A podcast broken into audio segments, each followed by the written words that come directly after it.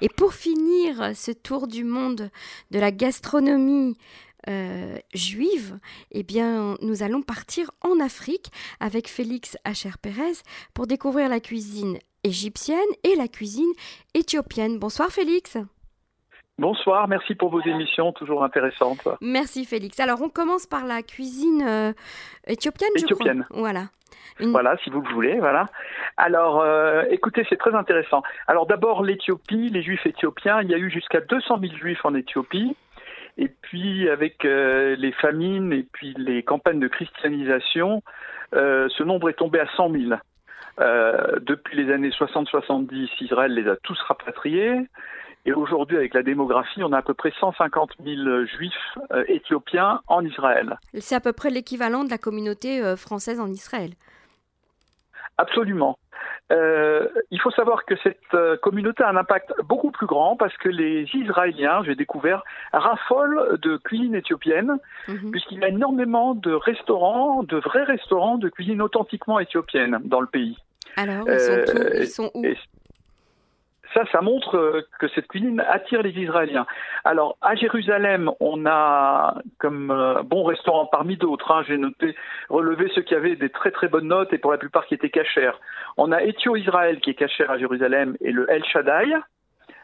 À Tel Aviv, on a le meilleur restaurant éthiopien du pays qui s'appelle le Lucie, 5 sur 5 TripAdvisor, le Habash et le Balingera. Et puis si vous passez à Rehovot, il y a un vrai restaurant éthiopien, on peut manger vraiment éthiopien, le Gojo. Voilà. Le gojo à d'accord. Voilà. Et euh, alors, qu'est-ce que comporte cette cuisine? Est-ce qu'elle est très épicée? Euh, Quel type d'épices utilise-t-il? pour comprendre la, cuisine, il faut comprendre la, fête centrale en Éthiopie. Tout le monde a entendu parler du cycle, cette grande fête, ce grand rassemblement de la fin novembre. Euh, mais les gens savent, enfin même moi, je ne savais pas exactement ce que c'était jusqu'à cette émission dans le détail. Et euh, donc, en deux mots, euh, cette, grande fête a une connotation religieuse très forte, puisque c'est à la fois un second Kippour et un second Shavuot. Alors le matin, euh, les Éthiopiens font pénitence, ils font la vraie pénitence, la vraie tchouva, et donc c'est comme un kippour, ils jeûnent, et euh, ils sont euh, pardonnés, et l'après-midi, du coup, ils peuvent recevoir pour de vrai les vraies tapes de la loi, la vraie loi, ils font la vraie, les vrais chavouottes, donc ils rompent le jeûne avec un très beau repas, et là, c'est la grande fête sociale. Et alors, pour rompre ce jeûne, ils ont euh, un ragoût de viande avec des épices, alors on va voir lesquelles, des œufs et des pommes de terre. Voilà le, grand repas de rupture du, jeûne du, du Sigd. Alors, euh, ragoût de viande, pommes de terre, ça ressemble terriblement à tous les ragoûts. En quoi les épices sont-elles différentes Alors voilà, l'épice. L'épice, c'est une sorte de curry qui s'appelle le berbère. Alors aucun rapport avec l'expression berbère en Algérie. Euh, c'est le berbère ou au Maroc plutôt, le berbère, c'est un mélange d'épices comme le curry. C'est euh, du paprika piquant, du coriandre, de l'ail, du gingembre, du basilic, de la cardabone qui est mentholée anisée, et puis du fenugrec, c'est une sorte de anisé amer et légèrement doux. Plus d'autres petites épices locales en proportion très minime. Alors ça, c'est une épice très variée, très très riche, hein, le berbère. On peut la trouver euh, au marché, j'imagine, euh, oui. à Jérusalem ou à Tel Aviv ou même. C'est compliqué à faire ça. Il vaut mieux l'acheter toute prête. Oui, il y a tellement d'Éthiopiens qu'on la trouve sans aucun problème au poids ou en sachet. Et euh, voilà, c'est ce qu'ils mettent dans ce ragoût qui a un goût très particulier et très très doux en fait, hein, très très agréable. Mm-hmm. Et alors, moi, je croyais naïvement que le, plat, les plats éthiopiens, c'était les pains, vu qu'ils étaient très pauvres en Éthiopie qu'ils avaient développé plein de pains et que c'était leur gastronomie. En réalité, il y a plus que ça. Mais déjà, les pains, c'est très important chez eux. Il y en a plusieurs. Alors, si vous voulez, on peut parler des pains. Mm-hmm, tout à fait. Alors, euh, d'abord, là-bas, en Éthiopie, ne poussait pas le blé. Donc, ils ont pris l'habitude de manger une céréale qui s'appelle le teff, qui pousse euh, localement qui est les plus petits grains au monde euh, dans les céréales euh, qui poussent dans le monde entier et qui a un avantage terrible, très très agréable. C'est pour ça qu'il y a une grosse clientèle en Israël et dans le monde entier pour le teff, parce que c'est une céréale panifiable et qui est sans gluten. Donc c'est très intéressant de nos jours. Mhm. Voilà. Et donc il, il, faisait du pain avec ça. Alors le pain principal, c'est l'injera. Alors l'injera, vous, vous connaissez la lafa, c'est comme une pita mais beaucoup plus fine. Et euh, c'est comme une lafa, mais très spongieux au centre, comme une fausse pizza, vous voyez? Mhm. Un peu spongieux. Alors ça, c'est l'injera, c'est le pain de base. Alors quand ils le mangent avec des épices et d'huile, ça s'appelle la catenia. Ils peuvent le manger aussi au petit déjeuner avec de l'épice berbère, de l'oignon et d'une sorte de houmous qui trempe dedans l'injera et ça s'appelle le chiro fit fit. Excusez les noms, c'est très exotique. Donc le fit, on trempe dans le voilà. Ils ont le kitcha qui est un pain sans levain à la poêle, et aussi très mince, très bon. Et le dabo, c'est des sortes de bretzels euh, légèrement sucrés qu'on mange le Shabbat matin et qu'on laisse sur la plaque toute la nuit et ça devient bien croquant. Euh, et ça s'appelle le dabo. C'est très très bon, voilà. Très bien. Alors, il y a, des, y a, des, un plat spécifique pour, euh, à part la fête du cycle, donc le, rompre le jeûne euh, de, cette, fête si importante. Le plat de Shabbat, euh, il est... Ah voilà, alors il y a le plat de Shabbat, tout à fait. Alors, ils ont le Dorowat, le Shabbat. le Wat, c'est un ragoût, et le Dorowat, c'est le plat de Shabbat. c'est du...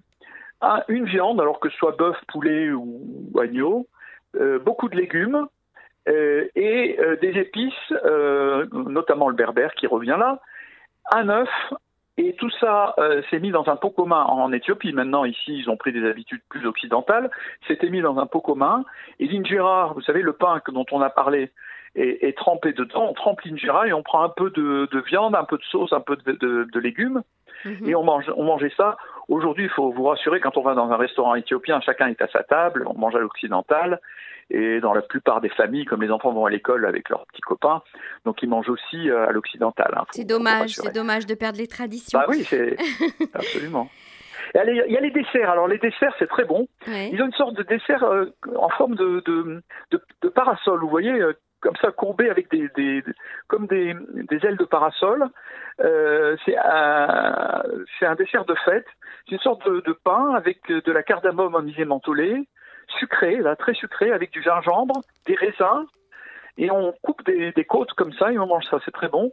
Et puis il y a l'injera, alors de deux manières différentes en dessert. Il y en a un euh, qui est en pudding, c'est comme du pain perdu, vous connaissez le pain perdu? Bien sûr, bien sûr. Voilà, avec de, l'œuf, de la vanille et du lait, mais avec l'injera, donc ça donne pas le goût du pain perdu habituel. Et puis un autre, c'est une sorte de tortilla plutôt euh, mexicaine, c'est roulé, l'injera roulé, avec dedans soit des fruits, soit de la confiture, des fruits secs ou de la confiture. Et donc ça, ça c'est l'injera sous deux formes de dessert, voilà. Et c'est des desserts éthiopien. Je crois qu'on a fait à peu près les, les, plats principaux. Alors bien sûr, il y a beaucoup beaucoup d'autres plats, mais on n'aura pas le temps. Alors, on va maintenant découvrir euh, et parler de la, la cuisine égyptienne. Alors c'est aussi une, une, communauté qui était très importante, euh, mais qui a ah, malheureusement disparu. Et en Israël, euh, c'est une toute petite communauté, je crois. Alors oui, effectivement, en Égypte, on a eu jusqu'à, ils, étaient là du temps des Romains et même avant, on a eu 35% de la ville d'Alexandrie, vu à cause du commerce, hein, elle était au cœur du commerce, 35% étaient juifs. Donc aujourd'hui, New York, c'est 20%, on voit comme les juifs sont visibles, donc 35%. On a des, donc ils étaient 80 000 euh, avant 48. Deux grands, deux grands juifs euh, qui sont passés en Égypte, il y a eu Maïmonide et le Rav Ovadia Yosef, Zirchonolivre Tzadik Ivracha, donc des grands, grands juifs. Et euh, après 48, ils ont été chassés. Et aujourd'hui, on n'a plus que 60 000 juifs qui ont un grand-père égyptien en Israël, parce que beaucoup d'entre eux ont été en France ou en Amérique. Le français était la langue euh, de tous les non-musulmans là-bas, c'était la langue courante, et donc beaucoup sont partis en France et beaucoup euh, sont partis euh, ailleurs. Mhm. Donc en, en Israël aujourd'hui, il n'y a que 60 000 juifs d'origine égyptienne, et la cuisine égyptienne n'a pas forcément beaucoup, on va voir quelques plats distincts, spécifiques, mais pas beaucoup.